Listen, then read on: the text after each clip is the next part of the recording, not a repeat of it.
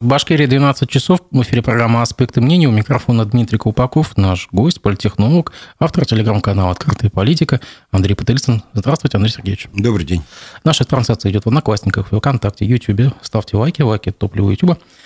Помогайте аспектам. В описании трансляции есть ссылка на сервис Boosty, расшифровки нашей беседы. Вы сможете найти на сайте «Аспекты медиа» в телеграм-канале «Аспекты». А, начнем с первой темы. Ильдар Булатов покончил с собой в СИЗО. Это тот самый доброволец, э, который 2 августа на Нагаевском шоссе угрожал взорвать гранату, и даже к нему на переговоры ездил глава региона Ради Хабиров и уговорил сдаться.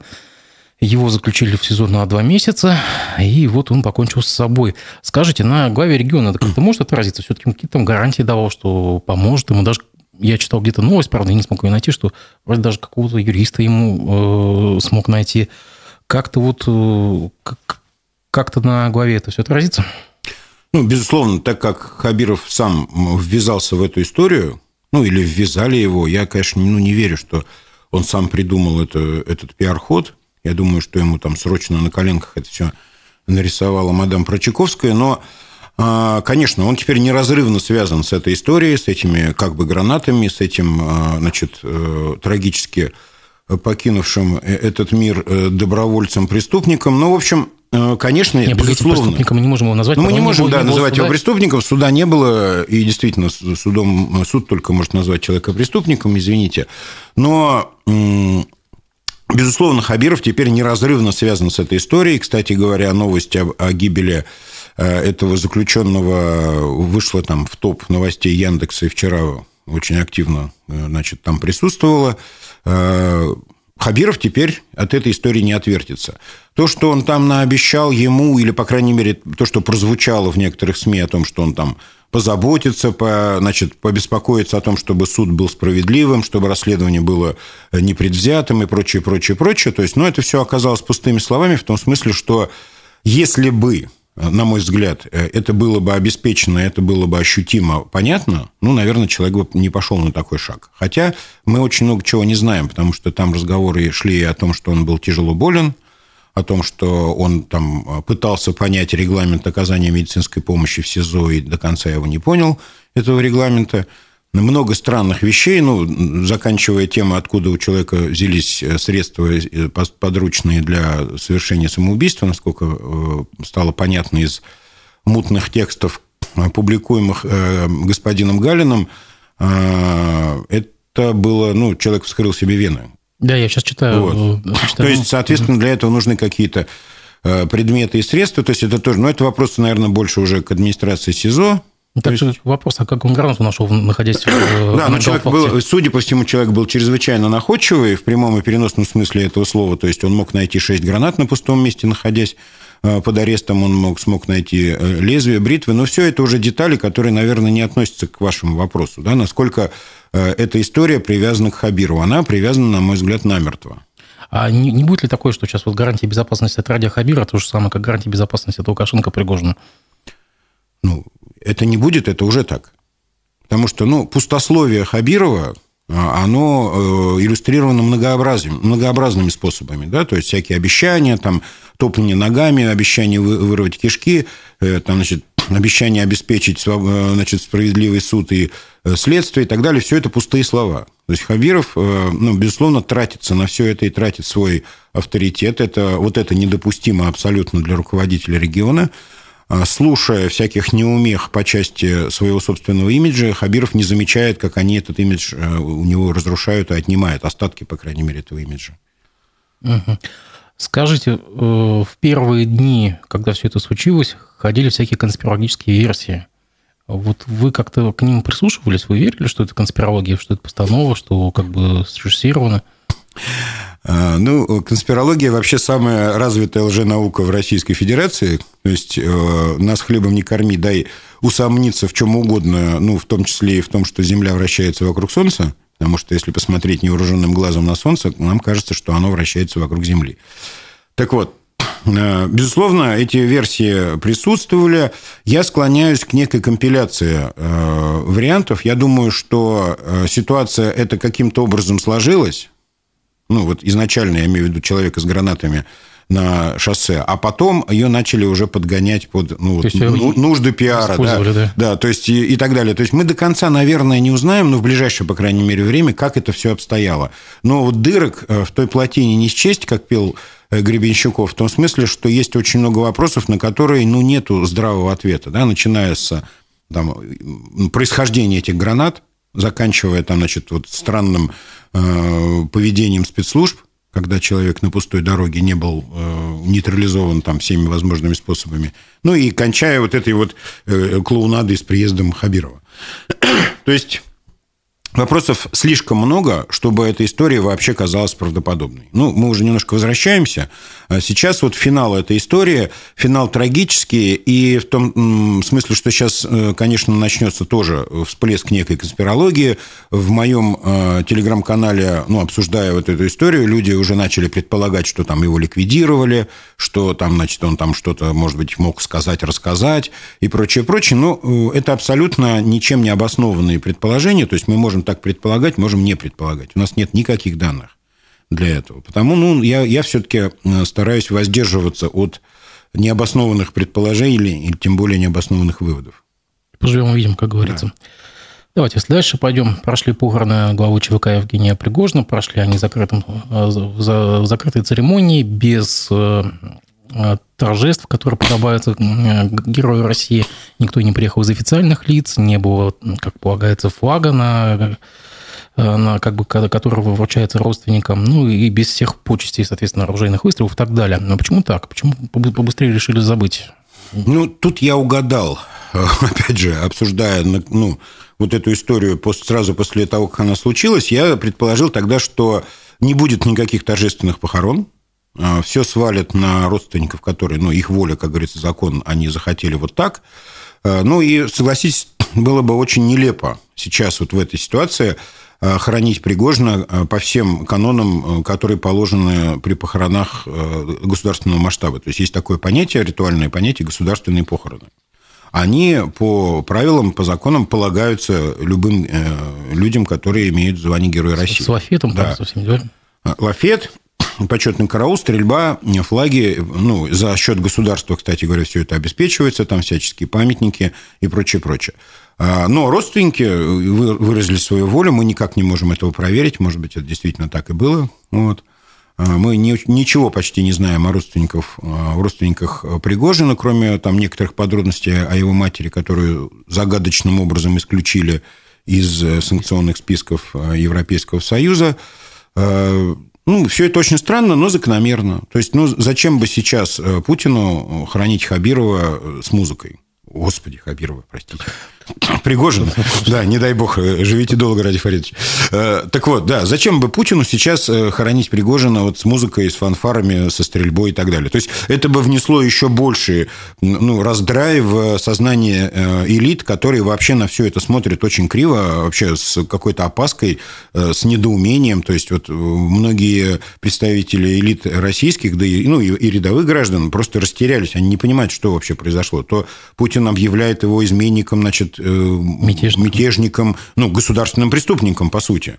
Э, потом, через буквально короткий период времени, все нормально, все хорошо, люди оступились, ничего страшного, сейчас э, все решим и так далее. Да? Потом Пригожин прилетает и чуть ли, значит, не там, с Путиным вместе участвует в этом российско-африканском форуме. Ну, то есть, есть фотографии, все он там. Потом Пригожин, ну, много... ему возвращают там все конфискованное, включая странные порошки и слитки желтого цвета.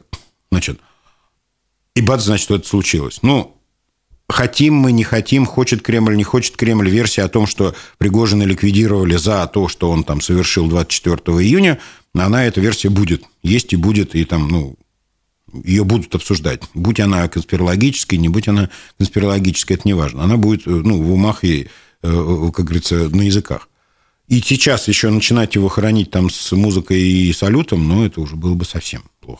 Я думаю, что это ну, вот такая вот э, уловка Кремля, что ну, все по-тихому закопали и забыли. Ну, также действительно странное поведение, собственно говоря, государственных структур. Вот Межгосударственный авиационный комитет вчера сообщил, что не будет проводить расследование авиакатастрофы с самолетом Embraer Legacy.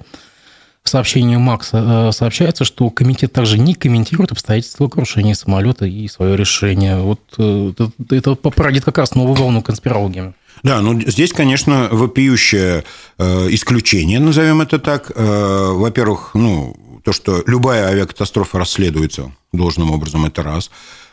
В дополнение к этому добавлю, что производитель самолета был не допущен до расследования, а это тоже обязательная процедура. То есть при катастрофе любого самолета его производитель участвует в расследовании в качестве значит, э, стороны консультаций.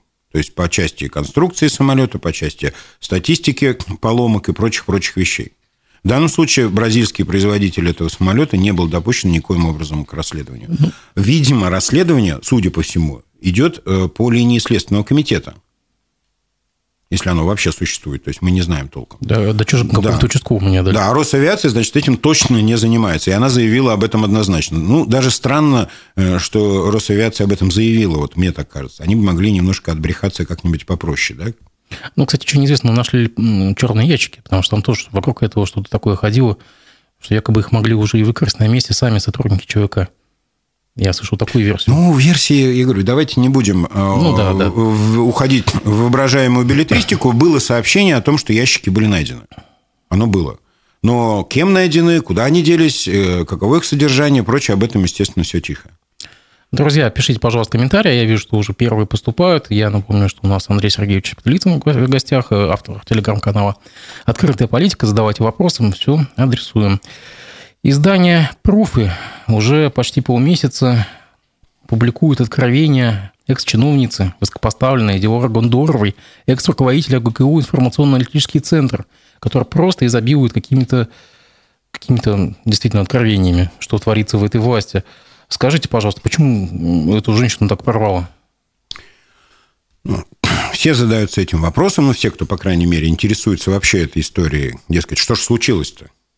Жила себе тетенька припеваючи, в общем-то, а, Значит, в правительстве. Сестра у нее вице-премьер правительства и министр финансов.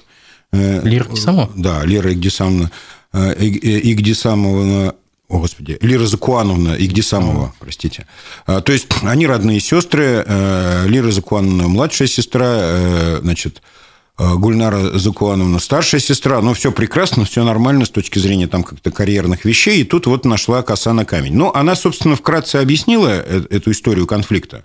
То есть, насколько я понимаю, она не сошлась характерами э, с представителями правительства, и там, ну, в частности, очень большой конфликт у нее возник с госпожой Полянской значит, по части значит, влияния. Но я вот анализируя эту ситуацию, я понял, что вот этот вот э, ГКУ э, информационно-аналитический центр Республики Башкортостан. Вообще, я уже говорил об этом в своих передачах, что это типовой, э, такое, значит, типовое предприятие, созданное во всех регионах в свое время, лет 7-8 9 назад, и это предприятие должно было заниматься аспектами цифровизации государственного управления. А, но госпожа Гундорова как-то странно поняла свою роль значит, э, в правительстве и вот в этой структуре и начала создавать некий контролирующий орган. Ну, коих у нас, как мы понимаем, достаточно много. Там и контрольно-счетная палата, и прокуратура, и контрольно-ревизионное управление главы э, региона и так далее, и так далее. То есть всех этих счетоводов у нас предостаточно. Гундорова решила стать еще одним таким э, значит, счетоводом, стала собирать информацию, требовать ее, ну, наверное, как-то анализировать. А, мы прекрасно понимаем, что там, где информация и контроль, там деньги и власть. Ну, так уж устроено в России все. И, наверное, э, это могло быть неким мотивом госпожи Гундоровой. То есть, зачем бы ей было превращать вот этот вот инструмент цифровизации в инструмент контроля? Ну, кому-то это не понравилось. Судя по всему, она начала перетягивать на себя какие-то функции в правительстве. Начался конфликт, совершенно закономерный. А, после этого а, значит, предприятие было решено ликвидировать. А, об этом было объявлено госпоже Гундоровой. Она среагировала не до конца значит, э, взвешенно и на мой взгляд, адекватно. Там произошел какой-то стремительный конфликт, разрыв. Она своим решением, своим значит, э, указанием как руководителя предприятия уволила всех сотрудников. Ну, насколько я понимаю, и судя по тому, что часть сотрудников сейчас судится за свою зарплату, эта процедура произошла с некоторыми нарушениями. То есть на данный момент это ГКУ даже не ликвидировано. Его, по сути, не существует, но оно не ликвидировано де юра. Вот э, такая история. Вот, может быть, все это и явилось причиной. То есть, э, в конце концов, после всех вот этих вот э, ну, событий, госпоже Гондоровой, по сути, указали на дверь. Ну, то есть, вообще не принято высокопоставленных чиновников там увольнять прямо, как говорится, с вещами на холод, да?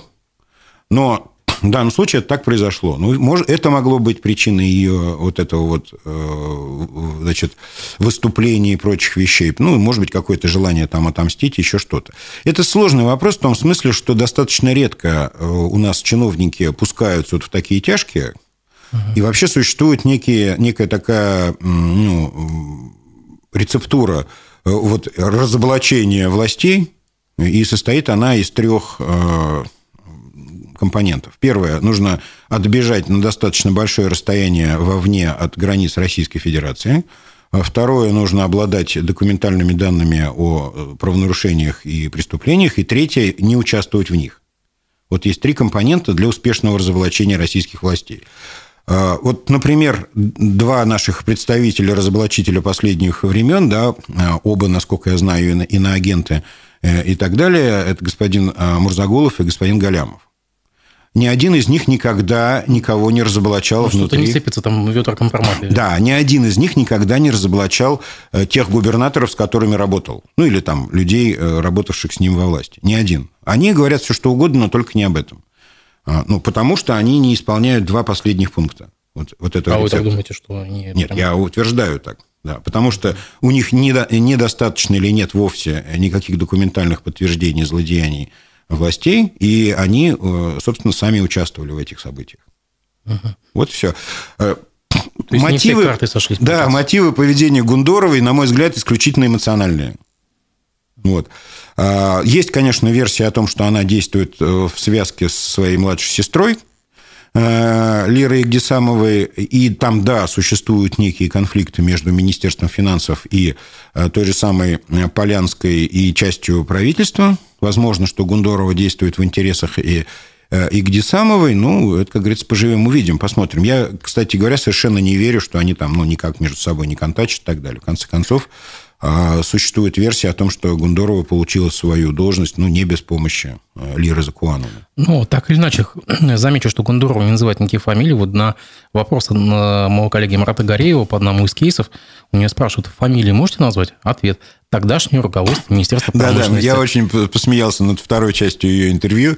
Судя по всему, оно было фундаментально переработано еще в воскресенье, в минувшее. Никаких фамилий, никаких дат, никаких, э, значит, э, наименований, эм, никаких контрактов, ничего не упоминается. Ну, там вот абстрактный разговор о том, что все воры, все негодяи, все мерзавцы, там, а одна я, значит, в белом пальто. Ну, вот как-то вот так ну, сдулась мадам, вовремя поняла, что ну, что-то сейчас, значит, с ней может там произойти нехорошее. Я имею в виду то, что, в принципе, э, в своей первой части этого интервью она наговорила, ну, вполне себе на такой приличный э, иск как бы со стороны правительства. Я не знаю, будет ли он подаваться, то есть тут очень много э, нюансов, но наговорила она предостаточно, на мой взгляд. А то интервью не чистили потом? Втор... Первое интервью не чистили, оно уже как бы зафиксировалось. А второе почищено было? Ну, это мое предположение. Потому что оно настолько, вторая часть отличается от первой, и настолько там был замах на рубль удар на копейку, что, ну, как-то немножко даже. Интересно, будет ли третья? Ну, Нет, третью не анонсировали. Я думаю, что на этом ограничится. Угу.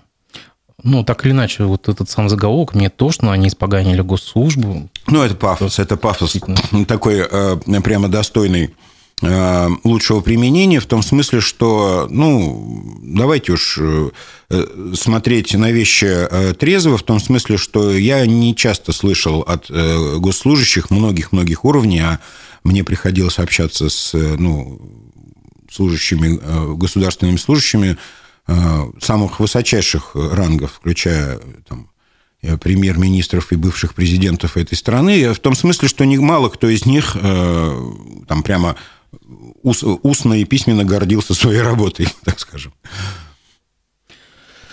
Давайте дальше пойдем. Памятник Муртазе Рахимова появится напротив входа в здание Госсобрания. Это парк Матросова, почти самый главный парк э, республики. На днях даже глава региона Ради Хабиров сказал, что там почти нет освещения, им даже страшно туда ходить. Хотя это главный парк региона, да? А, на ваш взгляд, чем обусловлен выбор площадки и стоит ли именно в этом месте ставить памятник Муртазе Рахимова? Ну, я не особенный эксперт по части Э, урбанистики, и там расположение э, памятников и так далее, э, я могу сказать в общем, что, конечно же, Хабиров испытывает отчетливое отвращение как бы, от идеи вообще увековечивания памяти Рахимова. Мы должны помнить, что Муртаза Рахимов – это смертельный враг Хабирова, ну, начиная с 2008-2009 годов и до самой смерти Рахимова, он был врагом Хабирова. Может, и, конечно же... друг друга Что? Может, простили уж друг друга. Ну, давайте не будем так наивны. Мы прекрасно понимаем, что а, э, Хабиров не мог простить того, что с ним а, сделал и пытался еще сделать э, Рахимов. Ну, Толкачев стоит, сидит за столом каждый понедельник и ничего.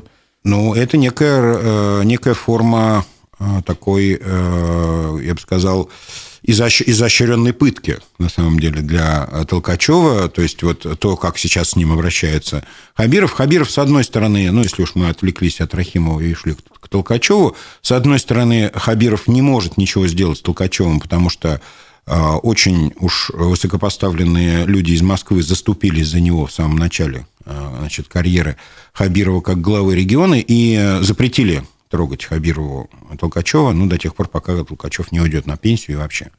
А с другой стороны, Хабиров вот над ним вот таким вот э, иезуитским образом издевается, заставляя сидеть по полтора часа, значит, э, на месте каждый понедельник, а это уже в том возрасте и состоянии Толкачева, в котором он пребывает, сейчас непросто. Да, но он сейчас идет на новый срок, и чтобы Ну, понятно, но это уже как бы напоминает там какой-то вот, это, вот эти брежневские времена, когда деваться уже некогда, нужно идти на, на новый срок. Хотя у нас сейчас вполне себе путинские времена, когда тоже некуда деваться, и надо идти на новый Смотрите, срок. я просто хочу подметить то, что э, сообщение о том, что одобрена концепция памятника, появилось одновременно с приездом, э, с приездом бывшего премьер-министра Э, Башкирии. Рафаэля Байдавлетова. Рафаэля Байдавлетова, да. А как бы как-то наложилось это. Это не звенили одной цепи? Не, думаю, что нет. Абсолютно не связанные вещи. Нет, ну, так как все-таки прозвучало э, устами э, президента Путина о том, что надо бы увековечить память Муртазы Габайдулча. А прекрасно исполнять? Ну, так или иначе его нужно исполнять. Давайте оговоримся. То есть, если бы Хабиров бы действительно испытывал, ну, личную э, потребность в увековечивании памяти Рахимова, тогда бы, наверное, это несколько иначе выглядело. Но формально все поручения выполнены. Школа названа, памятник запроектирован, э, наверняка найдутся там финансы на это все, хотя там, ну, может быть, и семья профинансирует, не знаю. Это, это нюансы э, абсолютно незначительные. Но все, как говорится, галочка поставлена. Вот. А, а Байдавлетов нет. Байдавлетов вообще это странная история. Зачем было его тащить на оперативку, там, давать ему орден и прочее. То есть, совершенно непонятно. То есть, и вряд ли это связано с памятником Рахимову. Абсолютно. Ну, может быть, концепцию показать все-таки. Работали вместе. Да, ну, ну согласовывать с Байдавлетовым памятник, ну, давайте. Нет, ну, все-таки у Рахимова остались достаточно близкие родственники, с которыми это нужно согласовывать и прочее. Угу. Окей, пойдем дальше. Э, энергосервисный контракт. Э, мне хочется все-таки узнать причину, э, почему вы так сильно его критикуете. Вот у нас был экономист Ахунов здесь, и он как бы на эту вашу критику он заметил, но если есть на рынке такой механизм, почему бы его и не использовать? Ведь денег сейчас нету. И нам в долг предлагается, в принципе, обновить всю, всю сеть освещения наружного, да, это 46 тысяч светильников уличной, уличной сети освещения. А почему вы так критикуете этот механизм? Да то ли 44, то ли 45, 46. то ли 46, а вообще-то 47 ага, по контракту. Плавающая да. цифра. Вот эти я, цифры уже звучат как я горох. на сайте, сайте мэрии видел да, 46 тысяч. Да, да, да. Нет, а из уст Мавлиева уже 4 версии цифр высыпалось. Вот это и есть причина моего беспокойства. Мы не знаем а, деталей этого сервисного контракта. Мы не знаем сумм, которые будут выплачены. Потому что, смотрите, одно дело... Э, ну, по сути, город берет взаймы вот эти светильники – а потом выплачивают в рассрочку. Ну, вот, если кратко содержание механизма излагать, да, то есть некая э, почти благотворительная организация устанавливает 47 тысяч светильников за свой счет. За свой счет. И потом много-много лет подряд выбирает стоимость этих светильников по определенной схеме. Ну, с большой маржей. Надо полагать, что, да, надо полагать, что, конечно, это организация, это не ассоциация Дедов Морозов, так ведь? Это коммерческая организация. Да, Надо полагать, что да, эта организация прекрасно видит ситуацию на рынке и в финансовом, в финансовое состояние страны. Надо полагать, что эта организация прекрасно понимает, насколько ну, разгоняется сейчас инфляция, и все это заложено, естественно, в арифметику этого контракта. У меня простой вопрос. Почему я критикую этот контракт и почему я задаю эти вопросы? Потому что мы не знаем его содержания. Покажите нам его целиком. А разве не публиковался? Были же торги, Конечно, нет. В том-то и штука, что цифр э, пока нет. То есть нужно посмотреть, сколько стоят светильники, сколько в какой период мы за них заплатим. То есть если он сейчас на рынке стоит, значит, этот светильник там 8 тысяч, а, и, а мы его покупаем, например, по 800, ну, это многовато, да ведь? Ну, в конечном итоге, что мы, если мы заплатим за него 800, может быть, имело смысл сейчас просто городу взять кредит и купить на этот кредит светильники. Тут надо просто соотнести финансовые механизмы. А, многоуважаемый экономист, который вам комментировал вот эту, вот эту ситуацию, он, безусловно, прав. В том смысле, что э, господин Ахунов имел в виду, что, ну да, на рынке существуют механизмы. Но на рынке, на рынке например, существует кредитование. Ну, одно дело есть, банковский, банковский вот, процент вот, коммерческий. Вот для того, чтобы заявлять о том, что это нам выгодно, давайте просто соотнесем банковский процент и условия этого контракта, и все успокоимся и разойдемся по домам. То есть, если это выяснится, я принесу глубочайшие извинения господину Мавлиеву, признаю его э, гением современной э, урбанистики и прочее, прочее и так далее. Просто если там что-то было такое, то у вас давно было уже что-то... Откуда, откуда э, это остервенение в применении вот этого всего? То есть испытывая глубокую, глубокое недоверие к экономическим способностям наших властей, я обоснованно полагаю, что в этом контракте значит, что-то не так. Вот и все. Тут нам пользователь Виктор Семенов пишет, что на этих совещаниях господин Толкачев хоть чем-то занят. Ну. ну да, он рассматривает интерьеры зала, раз, иногда ковыряется в своем телефоне, делает красиво глазами. Ну, то есть, да, действительно, есть чем заняться старику. Давайте немножко к спорту. Я знаю, что вы профессиональный обозреватель спортивный. Э, так вот, практически, практически у всех хоккеистов ХК Толпар нашли допинг. Mm. Сообщает телеграм-канал «База». После обнаружения допинга у семерых игроков руководство клуба отправило всю э, команду клинику сдавать анализы. В итоге запрещенные препараты нашли у всех хоккеистов, кроме травмированных. Получается, почти вся команда будет э, ну, дисквалифицирована, хотя бы даже на, на время. Я напомню, что вот-вот сезон начинается.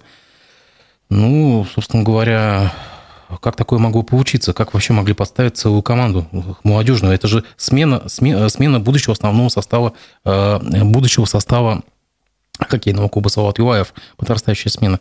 Э, намеренно ли это могло быть произойти, или по какой-то ошибке Мельдон не попал в организмы молодых хоккеистов? Дмитрий, ну вы меня подставляете. Я из меня спортивный комментатор, как из Мавлиева мэр Уфы. Ну нет, давайте. Значит так, я, безусловно, к спорту не имею никакого отношения, но ну, предполагать о том, что это подстава, ну, и если мы предполагаем, что анализы были как верными и непредвзятыми, и предполагать, что это подстава, ну, конечно, нет. Ну, подсыпали там им в столовке э, в графин с компотом, что ли, из которого все пили этот мельдоний? Ну, нет, конечно.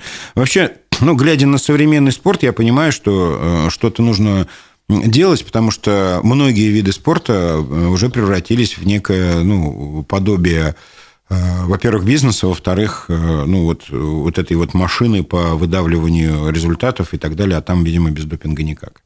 Я не думаю, что это было сделано намеренно. Я думаю, что это просто следствие той ситуации, которая сложилась вот в башкирском спорте. Вот если брать глубоко и далеко, да, еще раз, я абсолютно далек от спорта и не могу э, рассуждать на тему, там, нужно ли вообще было этот мельдоний применять и прочее, да, то есть Э, ну, достаточно безобидный препарат, который запрещен, безусловно, ну, вот, применять, э, к применению спортсменам, хотя он свободно продается в аптеках и как бы используется для определенных э, нужд. Не знаю, вот правда.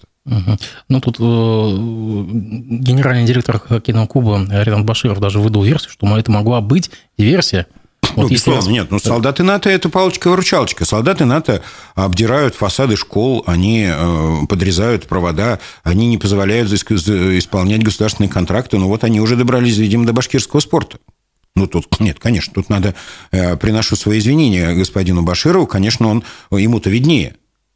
Да, и действительно, под покровом ночи люди в, в нерусских гимнастерках, судя по всему, подсыпали мельдоний э, прямо в трусы спящим э, игрокам Талпара. Ну, ну, это смешно, ну, правда. Между тем, в Ленинском районном суде Уфы состоялось очередное заседание по гражданскому иску 86-летнего Фатхова Исхакова к Минфину России по взысканию 450 миллионов рублей за 13-летнюю осидку еще в прошлом веке. Решение по делу суд может принять уже на следующей неделе, однако очень любопытна дискуссия между представителями Минфина и самим господином Исхаковым и его защитой. Благодаря изданию «Коммерсант» мы наблюдаем э, почти за стенограммой это прямо фестиваль лицемерия. Я вам скажу, то, что я здесь сейчас читаю, где представители Минфина просто пытаются, а, точнее, требуют доказать, какие он понес во время 13-летней отсидки, какие он понес моральные и физические страдания. Почему государство так уцепилось за вот, вот, вот нежелание? Уже все, в принципе, доказано, уже все, уже, в принципе, факт реабилитации уже все не, не считается чем-то таким. Почему они зацепились именно за эти деньги? Я уже много раз эту ситуацию объяснял. Дело в том, что существует некая система показателей. Вот если сейчас, если и когда, я надеюсь, э, Фатхуле Исхакову присудят финансовую компенсацию, а государство обязано это сделать, тогда значит, эта компенсация будет выплачена непосредственно из федерального бюджета. И вот эта выплата из федерального бюджета будет большой черной э, отметкой в Э, как бы табеле башкирского Минфина. То есть, по сути, федеральные власти будут расценивать это как некое упущение, которое допустил Минфин. Вот так устроено. Почему сейчас Минфин, казалось бы, ну какое ему дело? Старик отсидел по э, ну, несправедливому обвинению, как вы выразились в прошлом веке. Это действительно было так. Он чуть ли не при Сталине еще сел. Там, 50, по-моему, 59. 59 году Сталин чуть только умер. И действительно, казалось бы, нынешним работникам Минфина, которые, ну, вообще моложе этого несчастного Исхакова там чуть ли не втрое, какое им дело, что ему заплатят сколько-то денег из бюджета? Ну, вот я объясняю. Механизм таков, что ну, не то чтобы виноватыми, но недопущение вот этого всего лежит сейчас на Минфине. Минфин не должен допустить вот этих выплат компенсационных. Но это, так, это негласно так звучит. Хотя по закону они обязательно должны случиться. И вот этот случай, я участвовал просто в этой истории и брал интервью у Исхакова, мы с ним общались, значит, чудесный э, старик, дай нам Бог всем такой стойкости в его возрасте. Ну так вот, этот человек требует всего лишь то, что ему положено. Понятно, что цифра в 450 миллионов была ну, некой уловкой э, защиты, чтобы ну, потом ее снизить до э, разумной. Потому что внятных алгоритмов подсчета вот этого ущерба за неправомерный арест, собственно, здесь ведь речь идет о том, что государство должно возместить, возместить Исхакову в денежном эквиваленте свою ошибку. То есть ошибка уже доказана, как вы справедливо отметили. Реабилитация прошла, то есть государство, с одной стороны, признало, что да, мы его осудили неверно. Все, это, в этом вопросе поставлена точка. Сейчас государство в лице Минфина, э, ну, постыдно, на мой взгляд, цепляется за последнее, что типа, а что он там страдал, что ли, в тюрьме в сталинской 13 лет, отсидел в лагерях? Ну, конечно, по-человечески это стыдно. А вот с точки зрения там, государственных механизмов это устроено так, что сейчас поставлена задача не допустить всеми силами, значит, вот как хотите, крутитесь там, все что угодно подвергайте сомнению. Я не удивлюсь, что и суд еще поддержит сейчас Минфин и скажет, а действительно, расскажите нам о своих страданиях. Ну, чем можно измерить страдания человека, который неправомерно отсидел в страшной советской тюрьме в лагерях 13 лет? Ну, чем это можно измерить? Ну, я считаю, что это нужно просто заплатить и успокоиться. Ну, Минфин так я не считает. не хотят дать э, пример какой-то. Да нет, дело в том, что примеров реабилитации достаточно много, статистика достаточно многообразна, но никогда не шла речь о таких сроках. О таких деньгах. И от, нет, ну, о деньгах просили тоже много, получали меньше. Но существует некий негласный алгоритм подсчета, сколько там за СИЗО, сколько за это. То есть, чаще всего люди получали ну, компенсации там, за 3-5 лет отсидки, когда действительно какая-то ошибка судебная, если ошибка следствия, еще что-то, там э, какие-то обстоятельства, которые человека реабилитировали и так далее. А вот такого не было. То есть, преступления не было. то есть в том, котором обвинили, а преступление тяжкое, и срок был гигантский. Ну, то есть тут вот ситуация немножко нестандартная. Потому Буркин, конечно, проявил креатив и потребовал там чуть ли не полмиллиарда. Ну, Виталик молодец.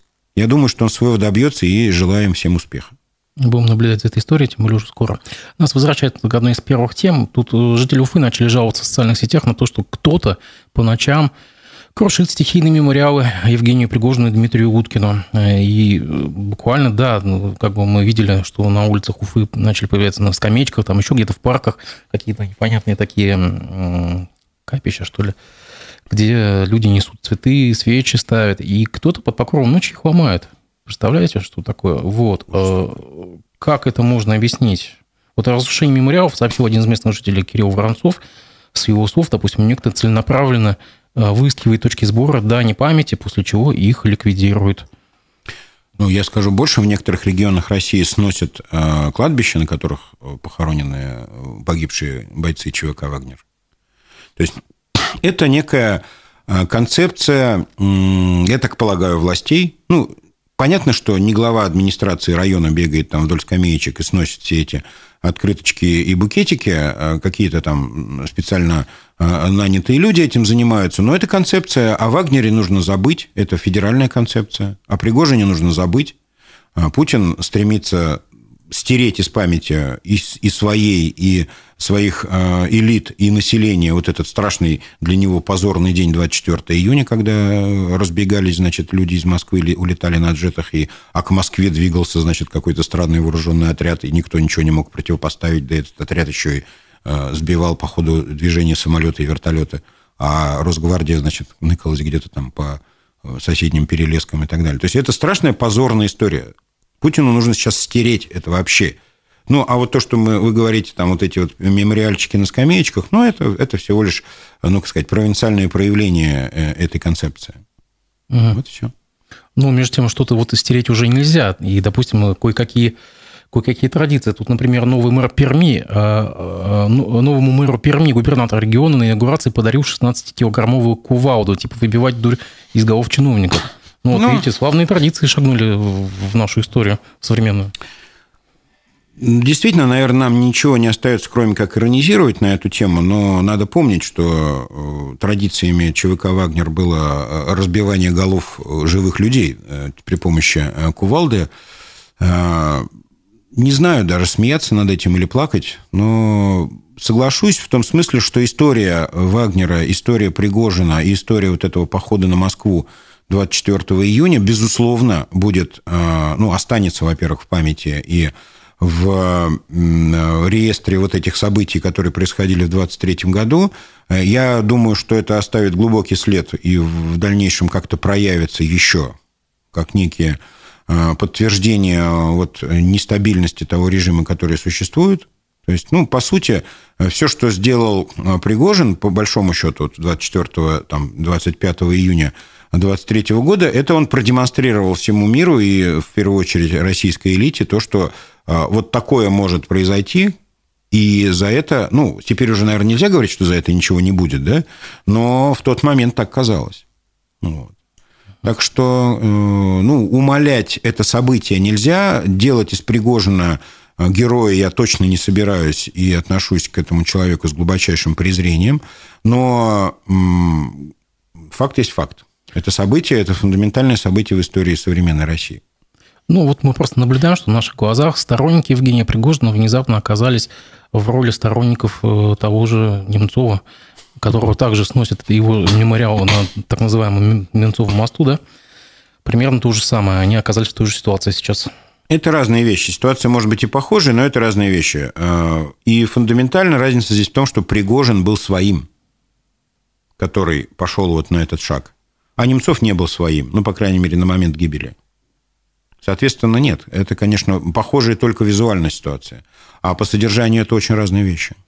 Ну вот смотрите, допустим, вчера жена э, Стрелкова-Гиркина пожаловалась э, журналистам, что ее супруга из сезона в суд возит э, в одном автозаке вместе с, с, вместе с задержанными военными ВСУ, скажем так. Ну, что, как видимо, бы, видимо, военнопленными. Да, видимо, военнопленными. Мы не знаем, как это, как, какой статус сейчас у них, ну, то есть, как угу. бы с бывшими сотрудниками ВСУ. То есть, э, его возмущает, что он почти герой России, он оказался вот в одном, в одном сообществе вместе с ними. Ну, вот видите.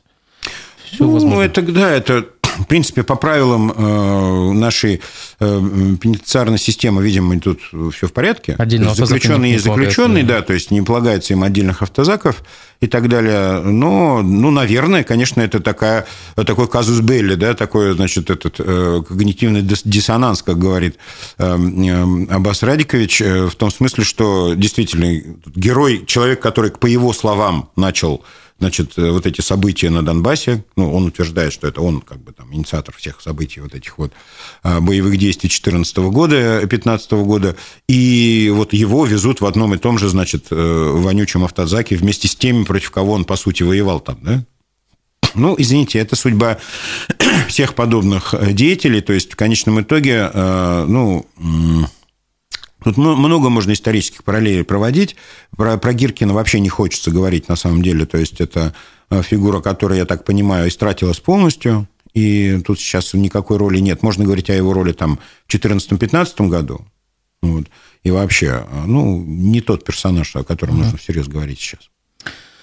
Прошли Дни Республики Башкортостан в Санкт-Петербурге, и жители-гости города смогли посетить настоящий башкирский этнодвор, земля кочевников, край легенд, э, также павильон, посвященный столице региона. Почему нашу республику везде выставляют именно вот в таком э, свете, как земля кочевников, вот кочевники, края кочевников, э, история кочевников, да, опять мысли, шапки, мед. Неужели у нас больше нечего показать, собственно говоря, технологичное предприятие, какой-то развитый бизнес, туризм и так далее. Почему именно все к этой теме? Ну, я здесь вижу одну очень фундам... такую важную фундаментальную причину. В составе руководства региона и в числе тех, кто занимается вот этими презентационными процессами региона, а этим нужно обязательно заниматься. То есть э, среди них нет людей, которые э, правильно позиционируют регион. То есть у них есть инстинктивное восприятие, в большей степени основанное на традициях своих семей, на происхождении, на, э, как сказать, своем собственном жизненном пути. Они вот на этом основываются. То есть они садятся на диванчик и думают, так, а мы кто? А мы башкиры. А башкиры это кто? А башкиры это кочевники. Кстати, вопрос большой. Кочевники или башкиры? Очень многие представители башкирского народа мне э, в комментариях пишут, что мы, ну, собственно, не кочевники, а нечто другое. И вот это вот извращенное и какое-то очень примитивное самовосприятие вот эти чиновники переносят на вот имидж республики. Во многом так себя, видимо, самовоспринимает и сам Хабиров. Вот. То есть я это отношу к совершенно вот такому эмоциональному. Но это не, не отменяет того, что это на самом деле безобразно. Потому что эффект от этого э, какой-то немножко такой унизительный.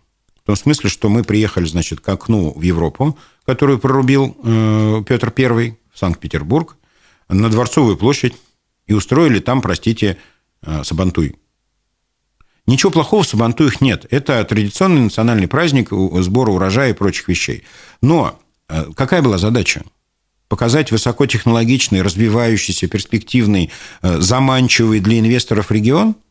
Или какой-то ну, забавный, но слаборазвитый э, регион, который сам себя определяет как землю кочевников? Вот у меня такой вопрос. Потому очень много критики по этому поводу. Потому очень много критики именно по форме, а не по содержанию. А, истрачены гигантские деньги. То есть, ну, вот на все эти праздники, и в том числе, ну, вот а, Дни а, Башкортостана в Санкт-Петербурге – это один из самых дорогостоящих ивентов, которые случились в этом году. Но какой выхлоп-то? О, о каких деньгах идет речь? Затрудняюсь говорить, но предположу, что это сотни миллионов рублей. Вот.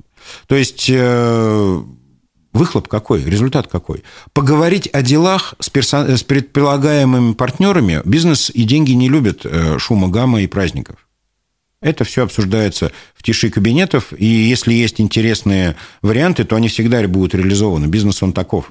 То есть, если Башкирия привлекательный регион, если здесь благорасположенное руководство, если здесь хороший инвестиционный климат, если здесь создан э, некий механизм э, помощи инвесторам, они сами придут. То есть они это знают, они выясняют, они смотрят. Вот сколько инвесторов развернулось и ушло из Башкирии? Неисчислимое количество. Посмотрев, как все устроено, они развернулись и ушли в Татарстан, в Чувашию, э, в Подмосковье и так далее. А вот эти праздники – это для другого. Это для того, чтобы создавать имидж.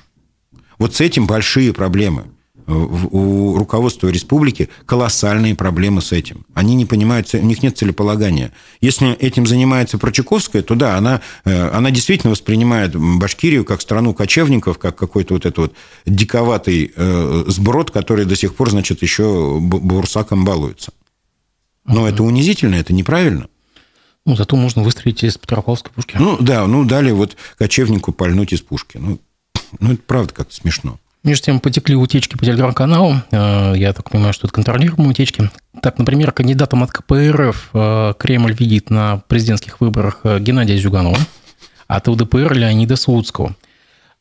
Якобы в Кремле придумали, как обойти проблему возраста Путина в ходе избирательной кампании. Они просто окружат президента такими же престарелыми соперниками, как и он сам. Ну, например, Зюганову 79, Слуцкому 55. Вот что, мол, как бы на контрасте. На ваш взгляд, действенная ли мера, как вы как ну, это, технолог? это, да, такая уловка. То, что Геннадий Зюганов идет опять на выборы президента Российской Федерации, это даже не смешно. А, действительно, Путину все сложнее и сложнее справляться с аргументом о его преклонном возрасте. А, ну, как ни крути, тут некуда деться от арифметики, разве что подправить статью в Википедии, да, то есть сменить там 57 год на какой-нибудь, например, 67 год, а то того и гляди на 77 год. Вот. А так как мы умеем э, перекрашивать заборы, то ну, можно там поиграть. Пока не, стали к этому э, прибегать, но возраст Путина, да, это все больше и больше вызывающий вопросы э, аспект. Хотя в современном мире 71 год – это не так уж и много. Ну, то есть при нынешнем развитии медицины и значит, фармакологии и прочих вещах, в принципе, 71 год – это еще возраст вполне себе дееспособный. Не, ну, Байден куда старше? Ну, Для понятно. мужчины, да, ну, можно сравнивать с Байденом. А, но Лукашенко помладше будет. Вот, не, ну, видимо, просто тут нас, насваивается количество президентских сроков. Конечно, конечно, да. То есть, когда человек, э, э, ну, как бы э, четверть своей жизни уже у власти, вот у этой верховной власти, ну, конечно, это, вот эти вот цифры, они немножко... А, но пока я не могу сказать, что в России это носит какой-то существенный характер, и потому ну, вот, э, это не самая большая проблема э, избирательной кампании Путина на самом деле. Вот, то есть, ну, ну да, дедушку Зюганова выдвинули, чтобы он там мог показать, что бывает еще и хуже. Ну ок, ладно.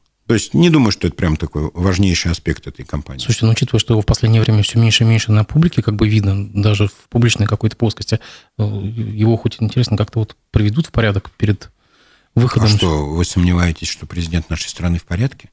Ну, не знаю. Он ну, как сейчас поскачет на коне с голым я, торсом. Я Зюганова уже давно не видел. А, вы про Зюганова? Я про Зюганова, да. Не, ну под, подкрасит, конечно, господи немножко. А могут и не подкрашивать. Я же говорю, нужен контраст. Покажут трясущегося старика, забывающего текст, там, падающего с трибуны. Или поэт какая нейросети Зюганов. Скажут, смотрите, ну вот видите, может быть и так. Хорошо, между тем у нас как-то... Кто мог подумать, у нас, оказывается, выборы в, в Курултае скоро будет. Никто, наверное, даже наверное, не знает. Через 10 дней. Через 10 дней, да. да. На ваш взгляд, этот бойкот, которому сейчас предлагают общественники прийти, он как-то может повлиять на это событие, о котором, в принципе, большинство населения даже и не знает. Тут даже бойкот не нужен. Бойкот не нужен. А, я так понимаю, принята концепция такая. Так как они не придумали, как а, ну, внести в информационную повестку а, эти выборы как некий ну, фактор, который может улучшить жизнь населения, и учитывая презрение вообще к избирательным процессам последних лет со стороны этого самого населения – то есть самая распространенная точка зрения, вот насколько мне известно, это а зачем эти выборы нужны, и так все понятно. Понимаю вот эти два фактора, то есть они не могут придумать ничего хорошего про выборы, не могут никак э, предложить, во-первых, никаких перемен. Обычный, э, значит, лейтмотив любых выборов – это мы сейчас вам все изменим. Вот смотрите, здесь неправильно, а мы сделаем вам лучше и хорошо. Ну, обычно любые кандидаты во всем мире говорят о том, что они что-то изменят. Но в нашей стране все так прекрасно, что менять ничего нельзя. То есть, э, за что не возьмись, все прекрасно. Все замечательно и все по плану. Соответственно, вот этот вот тезис, он уже не, не нельзя его употреблять, да? То есть ни один Шамиль Валеев сейчас, будучи кандидатом э, от «Единой России», например, не, не будет говорить, а мы сейчас тут улучшим водоснабжение там или еще что-нибудь, да? Оно и так прекрасно, это водоснабжение. Посмотрите вокруг, из каждого асфальта бьет э, фонтан. Так вот, потому они решили делать все тихо. Так как механизмы формирования требуемого результата, назову это так, у них отлажены, ну, одним из самых лучших образов. Э, то есть э, Башкортостан лидер по э, навыкам создания необходимых результатов на выборах, и в этом во многом как бы заслуга лично дорогого Ради Фаритовича, потому у них нет проблем с этими результатами. Если выборы пройдут так же тихо, как и предвыборный период, ну какие проблемы? Газета «Республика Башкортостан» опубликует результаты. Шамиль Валеев стал депутатом Государственного собрания, Зульфия Гасина стала депутатом Государственного собрания, Камиль Бузакаев, Джефф Монсон. Что вам не нравится? Ну, у населения есть все-таки как бы вопросы, как, да нет те или иные, вопросов те или иные люди возникают на той или иной местности. Я, вот, допустим, не могу понять, где Рита Тагировна Субханкова э, и где Инорс, как она пошла от Инорса. Ее в Инорсе никогда никто не видел. Мужественно пошла. Решительно. Решительно. Да, вот мой ответ на этот вопрос. То есть, неважно, неважно. Вы спросите, от какого округа там баллотируется Шамиль Валеев. Да никто не знает. И вообще там какой-то э, заручейный, э, э, мало, малотравянистый районный округ, там что-то такое вообще. Ну, вот я не запомнил название. То есть, ну, это же целый руководитель аппарата Общественной палаты Республики Башкортостан. И вдруг почему-то он баллотируется от «Единой России» в каком-то самом-самом, значит, 49-м округе избирательном. Ну, это все жалкие остатки тех политических технологий, которые предпринимались еще очень здорово там, в 10 11 12 года. Сейчас это все делается уже нехотя, без денег и как-то даже с какой-то ухмылкой, потому что ну, они понимают, что и выборы, собственно, не очень-то нужны. И результат не имеет значения, потому что он уже ну, предсказуемый и определен. Да и народ-то, собственно, не собирается участвовать. Вот все эти факторы сошлись, то есть и все это превратилось, как сказал э, Дмитрий э, Песков, э, выборы в России это не вопрос, не, дем, это не демократический, не а бюрократический механизм. А дорогостоящая бюрократия. Да, это не демократический, это дорогостоящий бюрократический механизм. И они услышали. Они, они согласны, действительно. Сейчас это муторная история. Сейчас надо сложить какие-то стопочки, написать какие-то в клеточке циферки и прочее, прочее. Наблюдение как таковое отсутствует. Значит, контроль со стороны партии за выборами вообще отсутствует. Вскрытие мешков с бюллетнями и ни разу не произошло за всю историю выборов в Башкортостане. И прочее, прочее. Чего бояться? Зачем суетиться? Мы город держим марку султаната. Да, мы, мы даже круче, чем султанат. Я думаю, надо какой-то новый термин в этом смысле выдумывать, потому что э, электоральный султанат – это уже немножко не то. У нас уже электорат перестает участвовать в этом. Причем добровольно. Тут нам э, пользователь Бавовна пишет, что Эльвиру Айткову тоже не встречал в своем округе после сентября 2021 года. Ну, вы знаете, мы можем это, наверное, каждому применить. Спасибо большое, то, что пришли, нашли время э, как бы ответить на наши вопросы. Все расшифровки э, будут доступны на сайте Аспекты Медиа, телеграм-канале Аспекты. Благодарю вас. Всего Спасибо. Доброго. До свидания.